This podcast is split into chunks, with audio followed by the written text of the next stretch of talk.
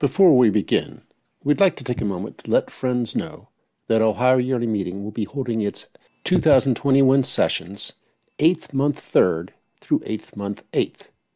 That's August the 3rd through August the 8th. Yearly meeting is a pleasant time when we gather for worship, fellowship, and business. Visitors are most welcome. This year will be in a Zoom hybrid format. That is to say, we will be meeting over Zoom as well as physically in the meeting house. So, even if you can't travel to Ohio, you can participate via Zoom. Our agenda and registration is available online. Go to our website, ohioyearlymeeting.org, and click on Events, or simply enter ohioyearlymeeting.org slash events. That's Ohio Yearly Meeting, one word, then dot org. You can register online, but you must register to attend, even if you're attending online. Zoom connection information will be provided upon registration. Thanks, and we hope to see you there. Christ near to all, the light in all, the seed sown in the hearts of all. Okay, this is Ohio Yearly Meetings Fundamental Beliefs of Conservative Friends, what we are conserving. This is session number six. Last time I spoke on the inward cross, taking up the inward cross of Christ and self-denial and the true meaning of self-denial, which is the, the need to renounce that ego, that egotistical pride that we have in ourselves, and that this is a follow-up part of repentance, the true meaning of repentance, what it originally meant in early Christianity, and it was one of the primary focuses of Jesus's preaching. Unfortunately, that word has changed its meaning so much that people don't understand what that means in terms of repent. Uh, they more often think of it as being remorseful or feeling sorrowful or regretful.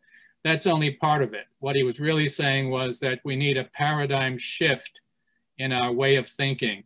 We really need to thoroughly look at the world differently, look at ourselves, and look at God from a perspective that we have not been doing. And this is the whole sense of uh, repentance. And the Greek word is metanoia. Basically, it is this paradigm shift, this command to really change. And the reason for that is that without repentance, no one can see God. Without this thoroughgoing change in our thinking patterns and the way we speak and the way we act in the world, how we treat each other, there's no entering into the kingdom of God, into the kingdom of heaven, into that divine state, a divine state that friends have understood should even be possible before our physical deaths.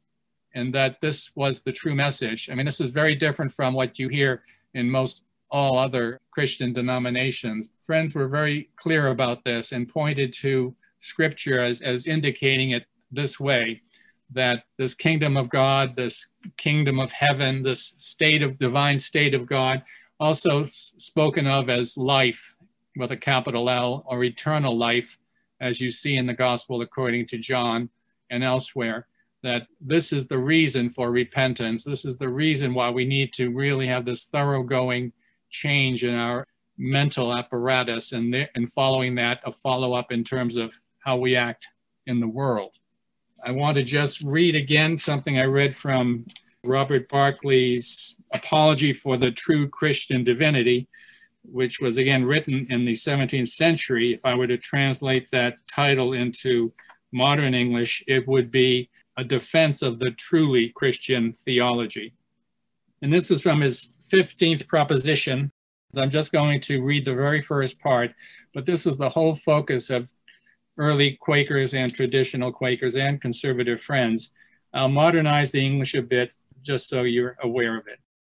Seeing the primary goal of all religion, of all true religion, is to liberate men from the spirit and empty conduct of this world and to lead them into an interior communion with God, before whom, if we fear always, if we are always in awe, we are then accounted happy. Therefore, all the empty customs and habits of the world, both in word and deed, are to be rejected and abandoned by those who come to this fear, to this awesome, this gobsmacking awe for God, our Creator. I mentioned last week that uh, the first step in this metanoia, in this repentance, as understood by friends, is being convinced in the original meaning of that word in the 17th century, which is being convicted, that is, being found guilty by God of sin. It's the first appearance of the anointing within, the anointed one, as we understand Christ. That meaning of that word is the anointed one. In the future, I'll talk more about the further steps, but that is the that's the first step. The second and third steps, of course, have to do with being converted to God. That is changing one's whole mind and focusing towards God. And finally, amendment of life, and that is changing the way we we act and speak in the world. I'm going to be speaking in terms of what we said last week about taking up this inward cross of Christ, self denial as it was originally understood. And I want to just speak about some of the worldly influences and spirits that we have to deal with today.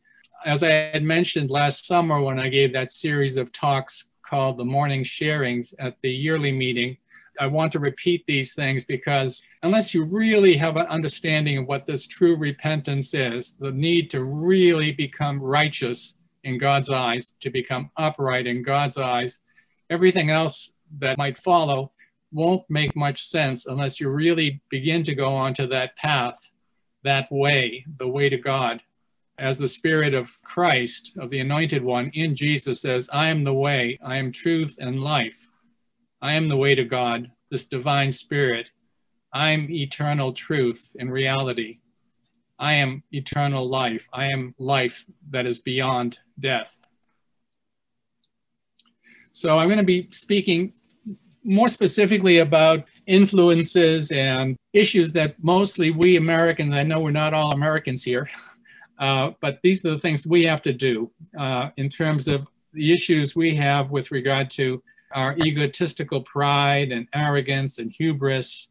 You know, the kinds of questions that, or you'll hear Americans say often, you know, who do you think you are telling me so and so, or with this and that? Uh, or you think you can tell me what to do? I have my rights, this sort of thing.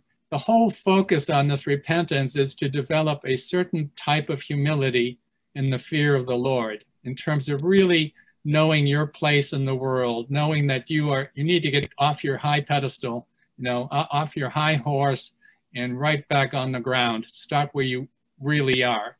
As it says in, in Genesis, dust thou art, and into dust thou shalt return. So it's really an essential point before going on to anything else. True Christianity is about a change in behavior and conduct. If you recall, or if you don't know, in early Christianity, in the first two centuries or so, you were expected to sin no more after you became a Christian. There was no hypocrisy. Your yea had to be yea and your nay, nay. You, you couldn't be anything but truthful. Uh, unfortunately, we are not taught to be humble. We are so often taught to be arrogant in this world or to be aggressive in business and so many other areas of life. And yet, this is not the holy way. This is not the way to the Lord. There are three conservative yearly meetings left in the United States today Ohio, North Carolina, and Iowa. At the beginning of the 19th century, there were several others Canada, New England, Western, Kansas. They're all gone now. They've been swallowed up and emerged with other meetings, liberal meetings, or others, uh, more pastoral meetings, or have just disappeared. My fear is that what I'm seeing now is the same thing can happen with uh, the yearly meetings we have, Ohio yearly meeting, my own meeting. As the Apostle Paul said in Romans, when he was talking about is a Jew is not one who is a Jew outwardly. A, a Jew is a matter of the heart and mind. I could say a Quaker is not one who is a Quaker outwardly. A true Quaker is a matter of the heart and mind. In quaking before the power of the Lord God in awareness of his power. The names Quaker or Friend have no copyrights on them. Anyone can use them and say they are Quakers. We need to be aware of that. You know, likewise with the name Christian, anyone can call themselves a Christian, and so many do so. But there is a vast hodgepodge of conflicting beliefs among those who do. So many religious wars, battles, struggles have been fought among those who call themselves Christian. It's hard to say who is a real Christian.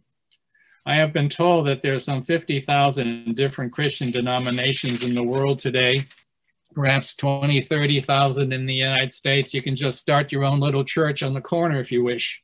My own feeling is that what conservative friends have conserved is much closer to what was originally there, not the Christianity you see in history in terms of persecutions, in terms of crusades and inquisitions, Roman Inquisition, Spanish Inquisition, all of the horrible side of Christianity, which is not Christianity, but it's there because they've strayed so far from what was there originally in terms of following Jesus. In terms of conservative friends, I see several influences affecting Ohio yearly meeting today. Influences from liberal Quakers and their unwritten beliefs, and the influences that caused them to become liberal friends, the, the deists and deism of the 18th and 19th century. A second area of influence is from pastoral and evangelical friends and their beliefs as I see it, they had regressed back to earlier forms of Christianity. George Fox and other early Quakers talked about the long dark night of the apostasy, that the previous 1600 years before they lived was a long dark night of apostasy, that what was pure and true in early Christianity gradually over time became something totally distorted from what it was originally so that it was unrecognizable in terms of what those very first Christians were like. Then also there's a third area of influence from other religious denominations that call themselves Christian. Course, that you'll get through radio and TV and books and every other form of media. And finally, there are the influences from the world itself in general, the secular world, especially for us, our current American culture and society that that basically pervades every atom of our environment. Uh, it's very powerful. A lot of it is unconscious. And I'd like to speak a bit about that. As I mentioned last summer, I had uh, a few years ago began to look at YouTube videos of um, foreigners in various countries being asked what they think of Americans. People were asked on the street in almost all cases, uh, in Japan, Australia, France, England, Germany, Russia. And it's very, very interesting because it's very hard for us to look at ourselves, but others can look at us from a distance and have a perhaps sometimes a clearer perspective of us. These stereotypes that appear are very interesting, and I think they can be useful to say something to us about our need to change as Americans. I'm not going to speak much about the positive views. I mean, things like that, you know, they see us as very friendly and that there are things that they don't have in their countries, like uh, doggy bags at restaurants, or um, that it's possible to return, merchandise to stores. This is an American kind of thing. But it's more the, the negative things that we should listen to and pay attention to. I was just looking at a new video Russians, young young Russians, mostly in their 20s, being interviewed on the street and asked what they thought about Americans today. And the two things that came out most common that you also see in these other interviews is that Americans are fat and that Americans are arrogant. And those were two very persistent kind of views of Americans. And I think when you hear that and you see it from different countries, the United States is a, an extremely powerful country financially and militarily. Oh, in, in terms of this arrogance, I should mention it's you hear this all the time that we are the greatest. Americans often are saying that. Well, what does that make the rest of the world? You know, we're 4% of the world's population. And also, our military budget is almost 50% of the world's total military budget. That says something there too. Some other things are that we are loud. These are from Canadians. Uh, super nationalistic. Well, we think we're better than others. This is kind of a, uh, an important point because in terms of repentance, metanoia, this paradigm shift in thinking and acting, it's getting to something that is perhaps mostly unconscious that we're trying to, to get to that deeper part of ourselves with the help of the Lord to really become true children of God. Sometimes we need to look at the negative things. As I was saying, this first step in repentance that friends called convincement, which meant conviction in the 1600s, is being found guilty of all these things that we may not have been aware of. And oftentimes, uh, some of these people, when listening to Quaker preachers, then would be overcome with emotion and fall on the floor and shake, or we would say quake, which is one of the reasons why early friends are called Quakers. The other reason is that George Fox, the founder himself, had told a judge that we should quake before the power of the Lord.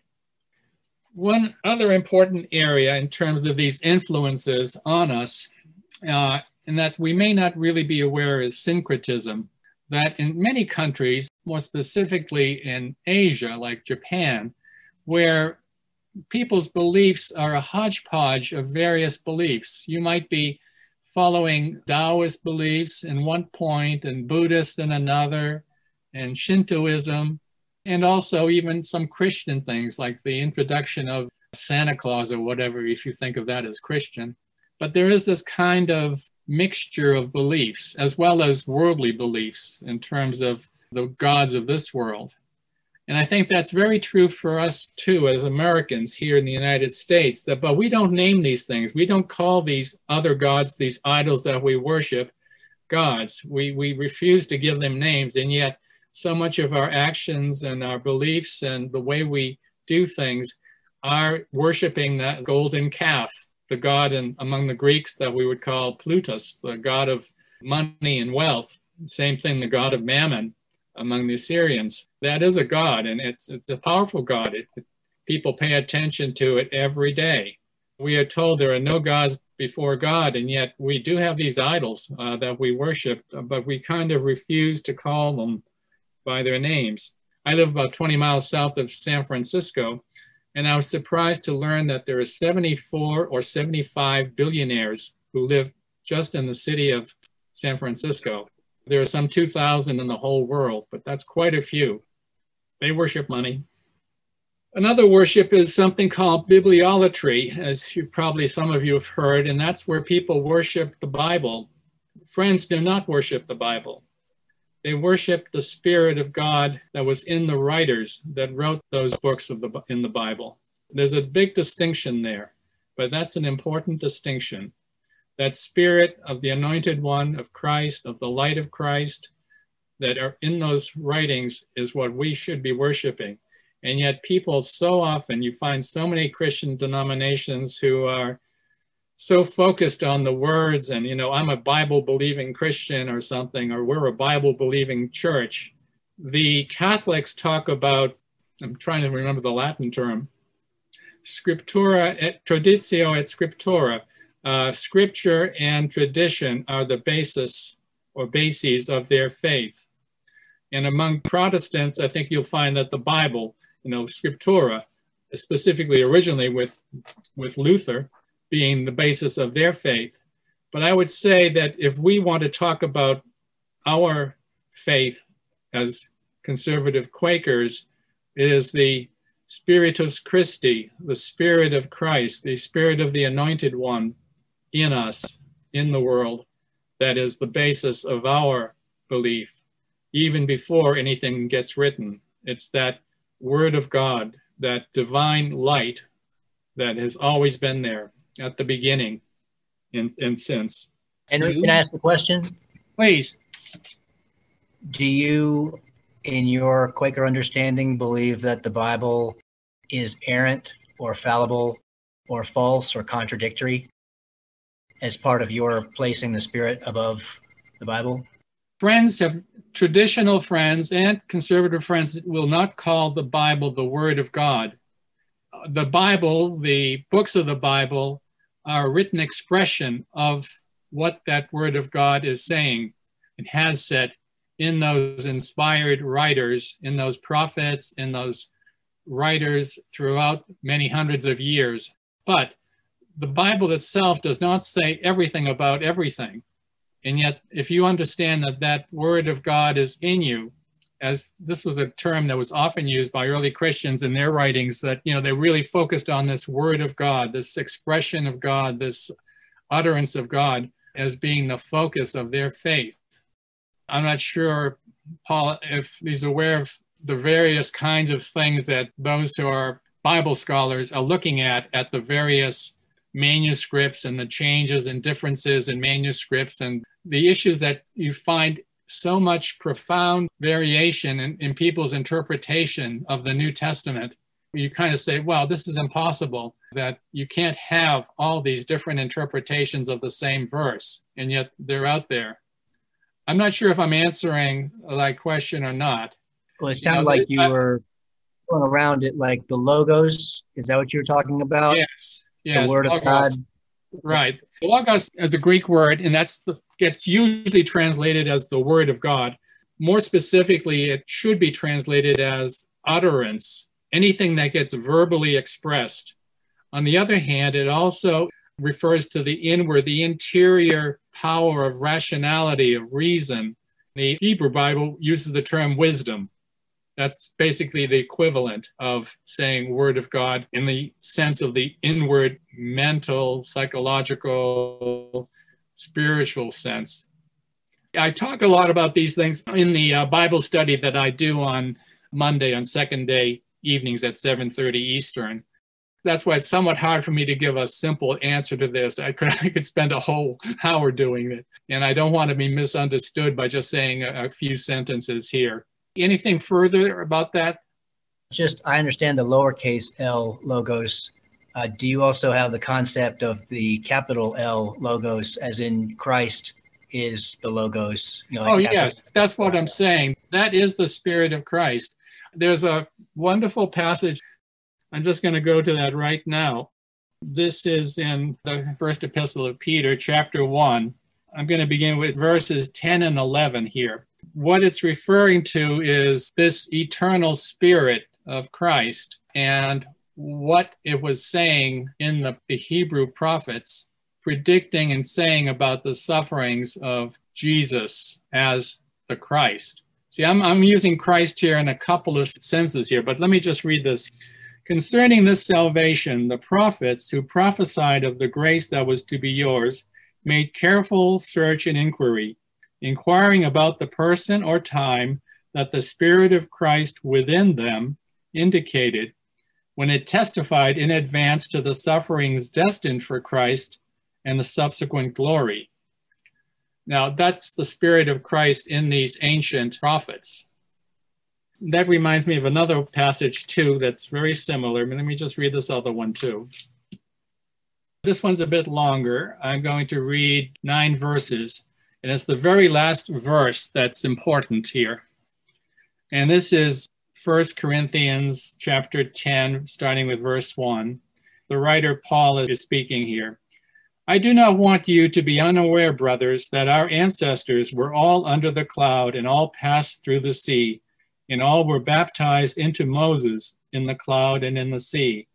And all ate the same spiritual food, and all drank the same spiritual drink.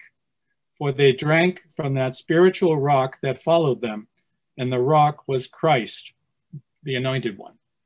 Nevertheless, God was not pleased with most of them, and they were struck down in the wilderness. Now, these things occurred as examples for us, so that we might not desire evil as they did. Do not become idolaters, as some of them did. As it is written, the people sat down to eat and drink, and they rose up to play. We must not indulge in sexual immorality, as some of them did, and 23,000 fell in a single day. And now this verse we must not put Christ to the test, as some of them did, and were destroyed by serpents. Now, it's the Spirit of Christ that was in all of these holy people in the Old Testament that we are talking about, that same Spirit of Christ that is in Jesus, who we understand to be the Christ, the anointed one. Henry? Yes. Um, this is Travis. Would it also be fair to say that conservative friends would go to Barclay for his treatment of the scriptures and Proposition 3 to go there for an understanding? Would that still be a place where conservative friends would go? That's where I would go as a conservative friend. Among conservative friends, you can talk about a conservative wing and a liberal wing. I'm probably on the more conservative wing. The fact that I can read ancient Greek and can read the New Testament in Greek gives me a a very different perspective than many people who cannot read the original language. Unfortunately, I, I can't read Hebrew. I don't know Hebrew, but yes, I, I would agree with that. In chapter three, the third proposition of Barclay is just where I see it is at. But he says something pretty fascinating too, that if we have the same spirit fully in us, the same spirit of Christ, this, this wisdom, this word of God, we too should be able to write works just as good as those written in the Hebrew Bible or in the New Testament. And that's a pretty shocking thing for a lot of people who call themselves Christian to say. But I just know that there are a lot of writings of early friends that I feel are really just as anointed as anything else that I've read in the Bible. Um, I like to think of it as the difference between the word of God and the word from God, which is slightly different because from means that I can internalize it and become it. Of means it's sort of something that's out there separate. The, the problem is in the Greek, they can be one and the same. so I don't know what else I can say about that. But this word of God, this light, we look at it in two ways as this eternal spirit of God, the, the more knowable, let's say, spirit of God, because God in himself is unknowable, invisible, non material. We can't even approach him. I mean, it's impossible to see the face of God. If you go to the first verses of the Gospel according to John, and here again, we have a translation problem sometimes that happens. You know, in the beginning was the Word, and the Word was with God, and the Word was God. I mean, the, and God was the Word. You know, it was in the beginning with God, and all things came into being through it, and without it, not one thing came into being. And what came into being in him was life, and that's life with a capital L. If you recall in Genesis, the tree of life, this is eternal life. And the life was the light of all people. That light shines in darkness, and the darkness did not overcome it. That's one aspect, I think. So when I myself personally, I, I look at this word Christ, I'm thinking in two ways. I'm thinking of this eternal spirit that has always existed, even before creation. And then also the title given to Jesus as being the anointed one because we as Quaker Christians understand that Spirit was in him fully, completely. If if I could jump in here towards Paul's question, in the book released by the OYM Traditional Quaker Christianity, Mm-hmm. Nancy Hodkins referred us to when we began you know, studying Quakerism. Yes. Uh, the first and especially the second chapter of the book goes into a lot more detail into how we interpret the word and apply it to our lives, and that might be something uh, Paul and Amanda might look into. Yeah, that, that's a good place. There's also a very good early Quaker work that's been reprinted in two or three editions just in the last like 20 years. It's by William Shewen, The True Christian's Faith and Practice, I think is the name. It's one of these very long names, and I only remember the first few words. It lists various aspects, spiritual topics, and it shows how Quaker understandings are different and distinct from other so called Christian beliefs. And I find that to be a very powerful work, and it makes it much clearer how our understanding and how we believe our understanding goes right back to that of early Christianity rather than the long dark night of the apostasy, which early Quakers talked about. And that is that over time, there was this gradual decline from the original beliefs, or more and more misinterpreting and just totally gone off the track. The long dark night of apostasy. A heresy is where you don't believe in one specific teaching or doctrine. Apostasy is when you throw out a whole pile of them. And so they were saying that Christianity up through, you know, the 17th century essentially had become this long dark night of apostasy. Not that there weren't good holy people who lived their lives, but that the structures that they dealt with, these church structures, had nothing to do with what was there originally. Actually, at some point in a future session, I, I will talk a little bit about how Quakers went and retranslated all these early Christian terms that you see, like priest and deacon and church and so forth. And they translated them from the original words so that you get overseer and elder and meeting and clerk uh, rather than bishop and the kinds of things you see in churches, where these have become so vastly different from what they were in that first, first and second century. Yeah, but definitely, yes, do read uh, traditional Quaker Christianity. But I would also recommend William Shewen, that's spelled S H E W E N, The True Christian's Faith and Practice, I believe it is. Experience. Uh, I'm sorry? It's faith and experience. Faith and experience, that's right. I've actually read it several times now. Unfortunately, it's somewhat antiquated English, and that's difficult, and you can misinterpret things, but I would seriously recommend that book. Yeah, I have a reading list that I created last summer of some basic Quaker writings. Most of these are older writings. Other questions? All right. Uh, if there are no more questions or comments, I think we can just end now. And I hope to see many of you next week at the same time. All right.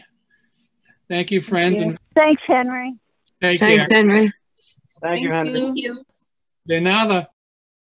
Christ near to all, the light in all, the seed sown in the hearts of all. This podcast on the fundamentals of conservative friends' understandings has been a production of Ohio Yearly Meeting. It was hosted by Henry Jason and edited by Chip Thomas.